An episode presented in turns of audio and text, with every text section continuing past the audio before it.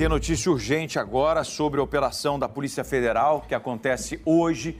Buscas, apreensões e prisões relacionadas aos atos de 8 de janeiro do ano passado. Às vésperas do carnaval, a Polícia Federal fez uma das suas maiores operações no âmbito das investigações sobre a tentativa de golpe que teria sido orquestrada pelo núcleo próximo de Jair Bolsonaro.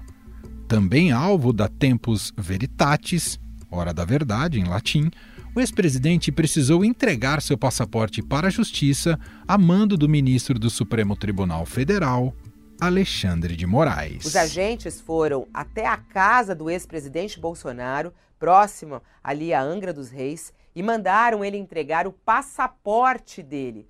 Como o passaporte dele não estava com ele na casa, ele tem 48 horas para entregar este passaporte. Então, Bolsonaro, alvo dessa operação da Polícia Federal desta quinta-feira. Durante a operação foram presos Felipe Martins, ex-assessor de Bolsonaro, Marcelo Câmara, coronel do Exército e também ex-assessor, e Rafael Martins de Oliveira, major das Forças Especiais do Exército. Foram alvos de busca e apreensão os generais Paulo Sérgio Nogueira, Braga Neto e Augusto Heleno, além do almirante da Marinha Almir Garnier Santos. O presidente do PL, Valdemar Costa Neto, chegou a ser detido em flagrante durante as buscas na sua casa em Brasília por posse irregular de arma de fogo. Presidente do PL, Valdemar Costa Neto, preso com uma arma que não estava registrada. Valdemar Costa Neto estava no alvo de uma operação de hoje, dessa mega operação, que mira o alto escalão do governo Bolsonaro por uma tentativa né, de golpe de Estado e de disseminação de notícias falsas. Segundo as investigações, o Partido Liberal sofreu uma instrumentalização durante as eleições de 2022, a fim de financiar uma estrutura de apoio à invalidação da vitória de Lula. De acordo com a PF, o grupo investigado se dividiu em dois eixos para tentar desacreditar o resultado do pleito daquele ano. O primeiro eixo era voltado a construir e propagar informações falsas sobre uma suposta fraude nas urnas, apontando falaciosa vulnerabilidade do sistema eletrônico de votação. O segundo eixo praticava atos para subsidiar a abolição do Estado Democrático de Direito. Em outras palavras, um golpe de Estado. A delação do ex-ajudante de ordens de Bolsonaro, Mauro Cid, contribuiu para a operação desta quinta. Já foi revelado que o coronel deu informações importantes para a Polícia Federal nos casos da venda ilegal das joias sauditas, a fraude nos cartões de vacina no sistema do Ministério da Saúde e a tentativa de golpe de Estado. O ministro Alexandre de Moraes, do Supremo Tribunal Federal, homologou hoje o acordo de delação premiada de Mauro Cid. Além disso, o ministro ainda concedeu liberdade provisória ao ex-ajudante de ordens do ex-presidente Jair Bolsonaro. A PF acredita que Jair Bolsonaro teve participação direta na edição da minuta golpista que circulou entre seus aliados após o segundo turno das eleições. Conversas encontradas no celular do tenente-coronel Mauro Cid, ex-ajudante de ordens da presidência, sugerem que Bolsonaro ajudou a redigir e editar o documento. Em mensagens trocadas com o general Marco Antônio Freire Gomes, então comandante do Exército, em dezembro de 2022, Mauro Cid afirma que Bolsonaro enxugou o texto. A investigação descobriu ainda que a minuta golpista previa a prisão dos ministros do Supremo Tribunal Federal, Gilmar Mendes e Alexandre de Moraes, além do presidente do Senado, Rodrigo Pacheco. Segundo a Polícia Federal, a minuta do golpe foi entregue a Bolsonaro por Felipe Martins, preso na operação, e também entregue por Amauri Feres. Bolsonaro pediu que os nomes de Pacheco e Gilmar fossem retirados do documento, mas não o de Moraes. Bolsonaro pediu alterações a essa minuta de decreto que buscava realmente colocar em prática o golpe de Estado. A informação está na decisão do ministro Alexandre de Moraes, que autorizou as prisões e buscas contra os ex-ministros integrantes do núcleo duro do presidente na época, Bolsonaro. O ex-presidente também quis que fosse mantido o trecho que previa a realização de novas eleições. A coluna do Estadão Jair Bolsonaro disse não ter clima para fazer nada. Ele vai continuar na casa em que passa férias, na região dos Lagos, no litoral do Rio de Janeiro, aguardando as orientações dos advogados. Quem conta melhor essa história é a editora da coluna do Estadão, Rosiane Kennedy, que conversou comigo agora há pouco. Eu acho que essa expressão dele, estou sem clima, resume bem. Estou sem clima. Ele estava com aquela voz mais calma, né? Bolsonaro tem aquele jeito mais, mais efusivo de falar. Ele estava mais com a voz mais tranquila, assim, mais calma, mas de fato entristecido. Essa, essa palavra que você usa, esse entristecido, cabe sim. É, era, era uma voz de indagação, o tempo uhum. inteiro de indagação mesmo. O, o tom dele era não só por fazer a pergunta, mas o próprio tom da fala essa, era nessa direção. Há... Tipo, o que é que está acontecendo? Ah, eu ainda perguntei uma outra coisa para ah. ele, é, Emanuel, porque assim, o que é que nos contam nos bastidores quando a gente conversa com o entorno de Bolsonaro, né? Inclusive, nos últimos dias eu tive conversa com algumas pessoas muito próximas a Bolsonaro, e aí elas me diziam assim, olha, existe uma apreensão de que toda semana nos, vai haver uma nova fase da operação. Eles, inclusive, acham que os próximos alvos vão continuar sendo os filhos de Jair Bolsonaro. Já teve a da semana passada que tinha como alvo Carlos Bolsonaro, e esse entorno de Bolsonaro acha que a, a, a investigação caminha para tentar chegar também nos filhos, nos outros filhos de Jair Bolsonaro. Então, que isso causa uma apreensão. Hoje, quando eu falei com ele, eu perguntei assim, o senhor teme que semanalmente, o senhor tem alguma apreensão de que semanalmente vai ficar tendo operação disso? E ele disse, não, não, não. Aí também não, não avançou no assunto e a gente já estava quase encerrando a conversa, mas ele disse assim, não, não, não. Só respondeu dessa forma. Agora, o entorno dele fala que há essa preocupação, sim. Vale lembrar que, por exemplo, ele está lá na, na casa de praia, vai fazer dois meses né, que, ele, que ele está afastado aqui de Brasília e continua sem previsão para vir para cá. O que me contaram é que havia há uma expectativa de que ele só volte ali na quarta-feira de cinzas, nesse pós-carnaval. Mas agora, com essas operações todas, é o que ele diz: vai ter que esperar qual vai ser a orientação dos advogados para decidir o que vai fazer nos próximos dias. As investigações também descobriram que militares da Ativa pressionaram colegas contrários ao golpe para tentar fazê-los aderir ao movimento. Um desses militares que incentivou o golpe foi então chefe do Gabinete de Segurança Institucional, General Augusto Heleno.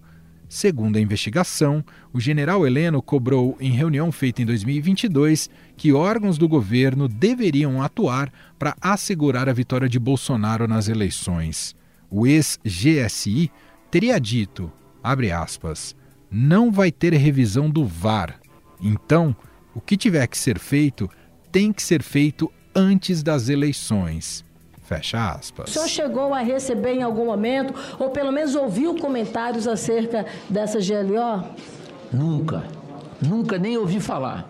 O senhor está sob juramento, general Heleno. Estou sob juramento. O presidente da República disse várias vezes, na minha presença, que ele jogaria dentro das quatro linhas. E eu não tive intenção de fazê-lo sair das quatro linhas. Um mês e meio após as eleições de 2022, o general Braga Neto, em mensagem trocada com Ailton Barros, também militar, reclamou do então comandante do Exército, general Freire Gomes, por não ter aderido ao golpe, o chamando de cagão. Todos os militares que foram alvos da Operação Tempus Veritatis deverão entregar seus passaportes e não poderão sair do país ou manter contato com os demais investigados. O presidente Luiz Inácio Lula da Silva comentou a operação e disse esperar que a PF não cometa nenhum abuso e apresente o resultado do que encontrar.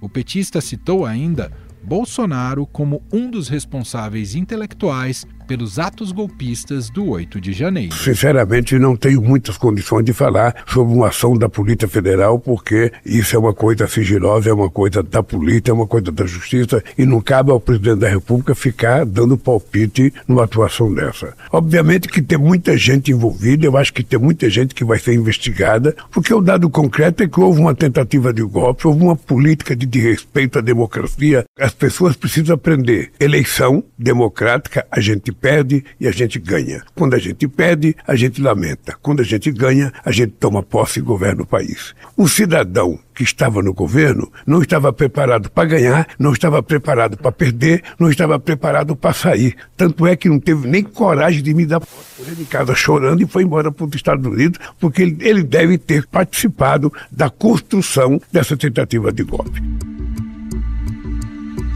Ministro da Defesa, José Múcio Monteiro, evitou comentar o impacto da ação sobre as Forças Armadas, apesar de críticas na caserna e principalmente entre oficiais da reserva. Segundo o titular da pasta, não se pode confrontar uma decisão judicial e que cabe às Forças Armadas apoiar uma operação determinada pela Justiça. Bolsonaristas também repercutiram as ações da Polícia Federal. A senadora Damares Alves afirmou que encarou a operação com indignação, mas nenhuma surpresa. O líder do PL no Senado, Carlos Portinho, escreveu nas redes sociais que o regime instalado no país acua, persegue, silencia e aplaca a oposição. Já o presidente do Congresso Nacional e do Senado, Rodrigo Pacheco, que teve seu nome colocado na minuta golpista, disse que era uma ação insensata encabeçada por uma minoria irresponsável. Afinal, qual é o tamanho do impacto político dessa operação para o bolsonarismo? E o quanto o cerco se fecha contra Bolsonaro a partir de agora? É uma questão de tempo a prisão do ex-presidente? Sobre os desdobramentos deste caso e dessa operação, vamos conversar agora com a colunista do Estadão e da Rádio Eldorado, Eliane Cantanhede. Oi, Eliane, tudo bem? Olá, Emanuel. Olá, ouvintes. Eliane, a operação da Polícia Federal de hoje, Tempos Veritatis, além de extensa, traz revelações muito contundentes sobre como o núcleo duro bolsonarista arquitetou um golpe de Estado no Brasil e que arrastou militares, assessores, um montão de gente para essa trama e com a participação direta do ex-presidente, segundo o que tem sido apresentado até aqui. A gente até já tinha indicativos disso pela minuta do golpe, mas agora, com a operação, vai ganhando em detalhes, em materialidade e tudo mais. Começo te perguntando: você imaginava que o Brasil tinha ficado tão perto assim de um rompimento institucional como essa operação demonstra hoje, Eliane? Pois é, né, Emanuel? É assim, estarrecedor e é tão, sabe assim, é tão cine cinematográfico tudo isso, porque às vezes a realidade supera a ficção. E a gente nunca poderia imaginar que tem uma gravação de uma articulação de um golpe de Estado, né? uma gravação com o presidente da República, com generais, inclusive generais de quatro estrelas, que trabalhavam no Palácio do Planalto, e aí o chefe do Gabinete de Segurança Institucional, que era o general uh, Augusto Heleno, defendendo ali uma virada de mesa, mas tinha que ser antes das eleições. É tudo muito, sabe, assim, chocante mas eu vou te dizer uma coisa: não chega a ser exatamente uma surpresa, porque desde o início do governo Bolsonaro, né, aliás, antes já do governo Bolsonaro, você vai construindo toda a narrativa e todo o ambiente na direção de um golpe. E aí a gente lembra que nos primeiros meses do governo Bolsonaro, o presidente da República participava de atos golpistas, atos defendendo o fechamento do Congresso, o fechamento do Supremo, a volta da ditadura militar. Ou seja, é, desde o início foi assim. E só não continuou assim porque o Supremo Tribunal Federal deu um basta. Porque todos nós lembramos que, mesmo durante a pandemia, né, e mesmo uh, quando a Organização Mundial de Saúde defendia o isolamento social, o Bolsonaro participava de atos golpistas, com multidões, sem máscara, aquela coisa toda. E aí o Supremo Tribunal Federal deu um basta nesses atos golpistas públicos, mas o golpe continuou sendo tramado dentro dos gabinetes. E o pior, né?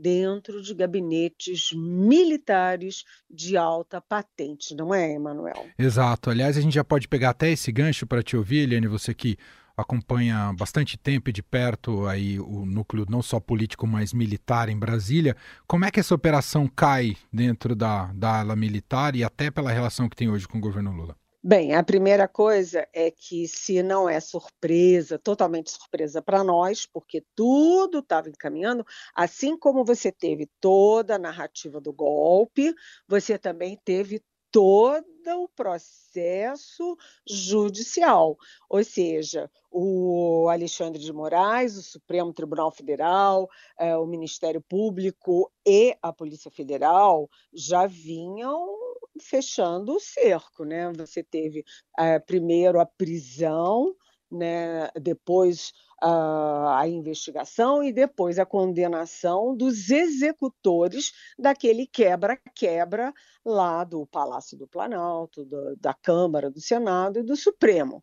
Né? Depois, o Supremo avançou sobre quem financiava, quem divulgava, e agora está chegando a cúpula política e militar que estava, enfim, articulando e coordenando isso porque claro que todo golpe tinha um interessado maior, que se chamava Jair Bolsonaro, presidente da República. Então, foi o pior presidente de toda a história para a imagem das Forças Armadas, para a imagem de tantos generais, coronéis, majores, sabe, inclusive suboficiais. É assim como o Bolsonaro tragou gente que tinha uma bela carreira militar para golpes, para essa essa coisa toda de, sabe, joias da Arábia Saudita, para, sabe, aquele escândalo da vacinação, né, atestado falso de vacina, para vazamento ilegal uh, de uh, investigações sigilosas da Polícia Federal, ou seja, o Bolsonaro manchou muito, muito a imagem de militares e assim também a imagem das Forças Armadas. Então, uh, qual é a repercussão disso? Desde o início, o ministro da Defesa, o ministro civil, né, que é o José Múcio, o novo comandante da Marinha, o novo comandante da Aeronáutica, eles diziam: olha, uh, a instituição está acima dessas pessoas, dos indivíduos, mas in, os indivíduos da instituição que pecaram têm que pagar pelos seus pecados, ou seja, é, é o joio e o trigo, né, Emanuel? Sim.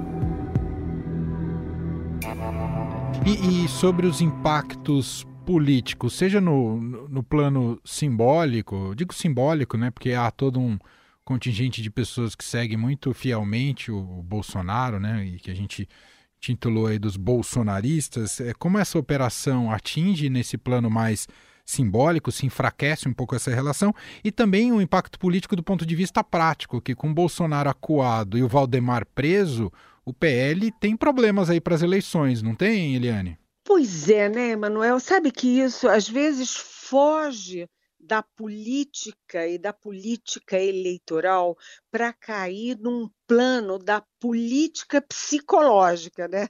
da psicologia de massa, porque depois de tudo que aconteceu na pandemia, e a gente sabe que na pandemia o Brasil teve o segundo maior número de mortos do mundo porque o governo trabalhou contra a vacina, contra a máscara, contra isolamento, contra o bom senso, contra tudo.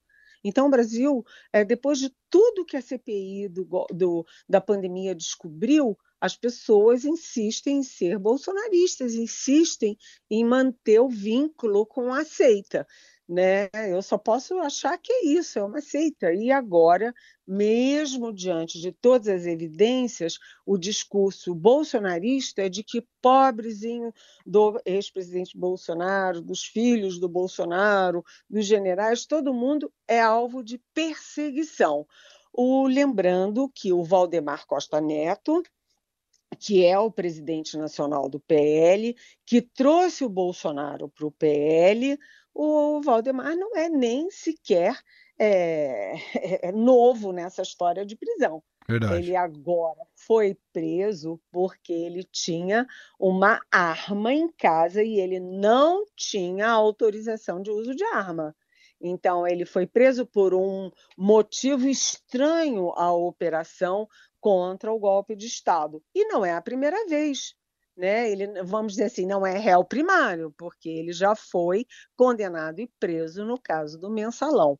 Portanto, quem quer se miscuir, né? Você mistura esse tipo de gente com generais, com militares, com empresários, aí com é, aqueles é, Walter Delgatti, que é o blogueiro, o sei lá, o hacker, uh, enfim, dá esse, esse curto-circuito na política e nas relações é, republicanas da política e da, de como devem se comportar os entes federativos. Uhum. Você usou um termo muito interessante, né? Dessa tem um ar de trama cinematográfica e isso é ajudado também pelos nomes dados né, pelas, pela Polícia Federal às suas operações, como essa Tempos Veritatis, né, a hora da verdade. Ah, e você cita também né, desse cerco que vai se fechando contra o Bolsonaro. Ele não foi um alvo direto, apesar de precisar ter entregue o seu passaporte ali na Polícia Federal, mas olhando a cadeia dos acontecimentos, Eliane, tudo indica que vai ser muito difícil o Bolsonaro não ser preso. A gente pode concluir isso ou é cedo demais? Olha, é, primeiro que eu não sei se foi ato falho seu, mas a cadeia dos acontecimentos foi, eu diria que foi uma definição bastante precisa. É, me parece, isso aí ninguém me diz, né? É, os Sim. ministros do Supremo com quem eu converso não vão admitir isso, mas qual é a sensação que paira em Brasília e é a minha sensação também? De que há todo um processo, primeiro, para que os cidadãos e as cidadãs vão se acostumando com a ideia de que o Bolsonaro, em algum momento, vai ser preso. Em vez de chegar lá de supetão, né, uh, preparar o, os espíritos para essa hipótese. Então, você vê que tá, tem todo um processo. Teve a CPI da pandemia, depois teve a CPI do golpe, depois teve a prisão do ex-ministro uh, da Justiça dele, o Anderson Torres, que está de novo embrulhado na história, é, onde apareceu primeiro, a primeira minuta de golpe, não foi a única. Depois teve o ajudante de ordens, que é um coronel, tenente-coronel da ativa do Exército Brasileiro, que também tinha uma segunda minuta de golpe no celular. Depois teve o filho Carlos Bolsonaro, que teve busca e apreensão quando estava exatamente junto com os irmãos e com o pai Jair Bolsonaro. Então, me dá a sensação de que está tudo sim caminhando para a prisão do Jair Bolsonaro, é, que já entregou o passaporte. Vem cá, a Polícia Federal só apreendeu o passaporte do Bolsonaro por quê? Porque teme que ele fuja do país e se antecipe à possibilidade de prisão. Portanto, tudo caminha, mas eu acho que é, tudo isso vai ser muito cauteloso. Nada de supetão, nada assim. É, primeiro, eles estão prendendo essas pessoas. Aliás, eu destaco uma pessoa em particular, se você me permite. Sim, claro, por favor, Eliane. Eu queria destacar o Felipe Martins. O Felipe Martins, que é um súdito do Olavo de Carvalho, né, aquele cidadão que já morreu e que era assim, vamos dizer assim, o patrono, o mentor, sei lá o que que ele era da extrema direita, o Felipe Martins virou assessor internacional da presidência da República no governo Bolsonaro. Gente, assessor internacional da presidência tem que ser uma pessoa muito experiente, que conheça o mundo, que conheça a história, que conheça a geopolítica.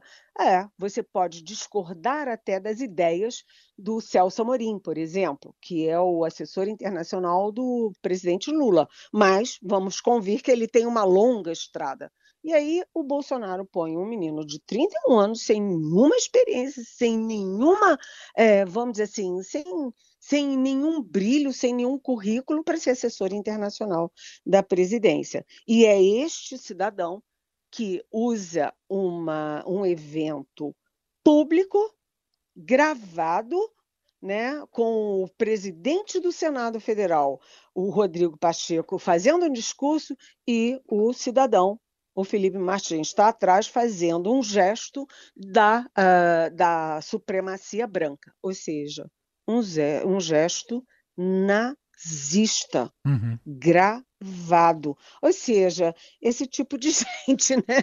Então, é, todo isso agora é uma etapa eles têm esses presos, tem os outros que tiveram busca e apreensão, e isso tudo é material para investigação antes de denúncia.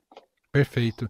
Não, e é muito importante isso que você comentou, Eliane. É, é, é preciso que tenha muita robustez, né? Que não, não é algo trivial prender um ex-presidente. Então, do ponto de vista jurídico, isso tem que estar muito bem é, elaborado e, e, e, que seja um processo consistente para que se possa tomar esse passo, não é isso, Eliane?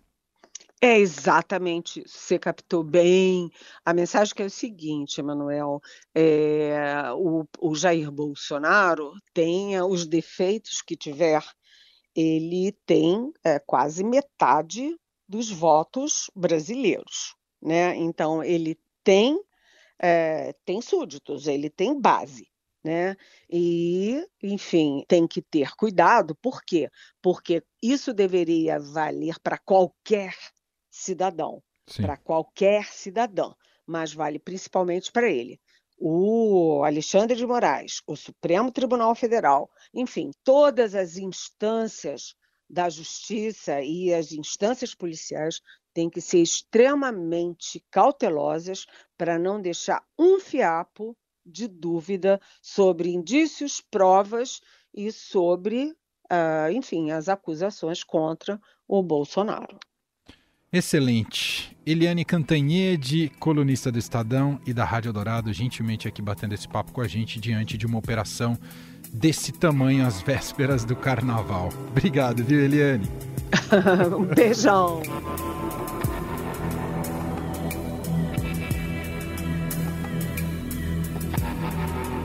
E este foi o antecipado Estadão Notícias de hoje. Digo antecipado porque essa edição estaria reservada para essa sexta-feira, dia 9. E claro, vai estar disponível também nesse dia 9. Mas decidimos colocar no ar assim que possível diante da gravidade dessa operação. Portanto, o Estadão Notícias do dia 8 e do dia 9 de fevereiro de 2024. Contou com a apresentação minha, Emanuel Bonfim, na produção, edição e roteiro, Gustavo Lopes Jefferson Perleberg e Gabriela Forte. A montagem é de Moacir Biasi. E o nosso e-mail podcast@estadão.com. Um abraço para você, um ótimo carnaval e até mais.